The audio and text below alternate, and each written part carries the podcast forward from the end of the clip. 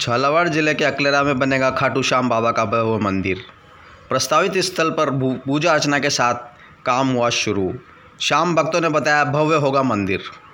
प्राप्त जानकारी के अनुसार खाटू श्याम बाबा मंदिर का निर्माण के लिए प्रसाद भूमि पर श्याम सेवार संस्थान की ओर से सदस्यों ने झंडा लगाकर मंदिर निर्माण की प्रक्रिया शुरू की।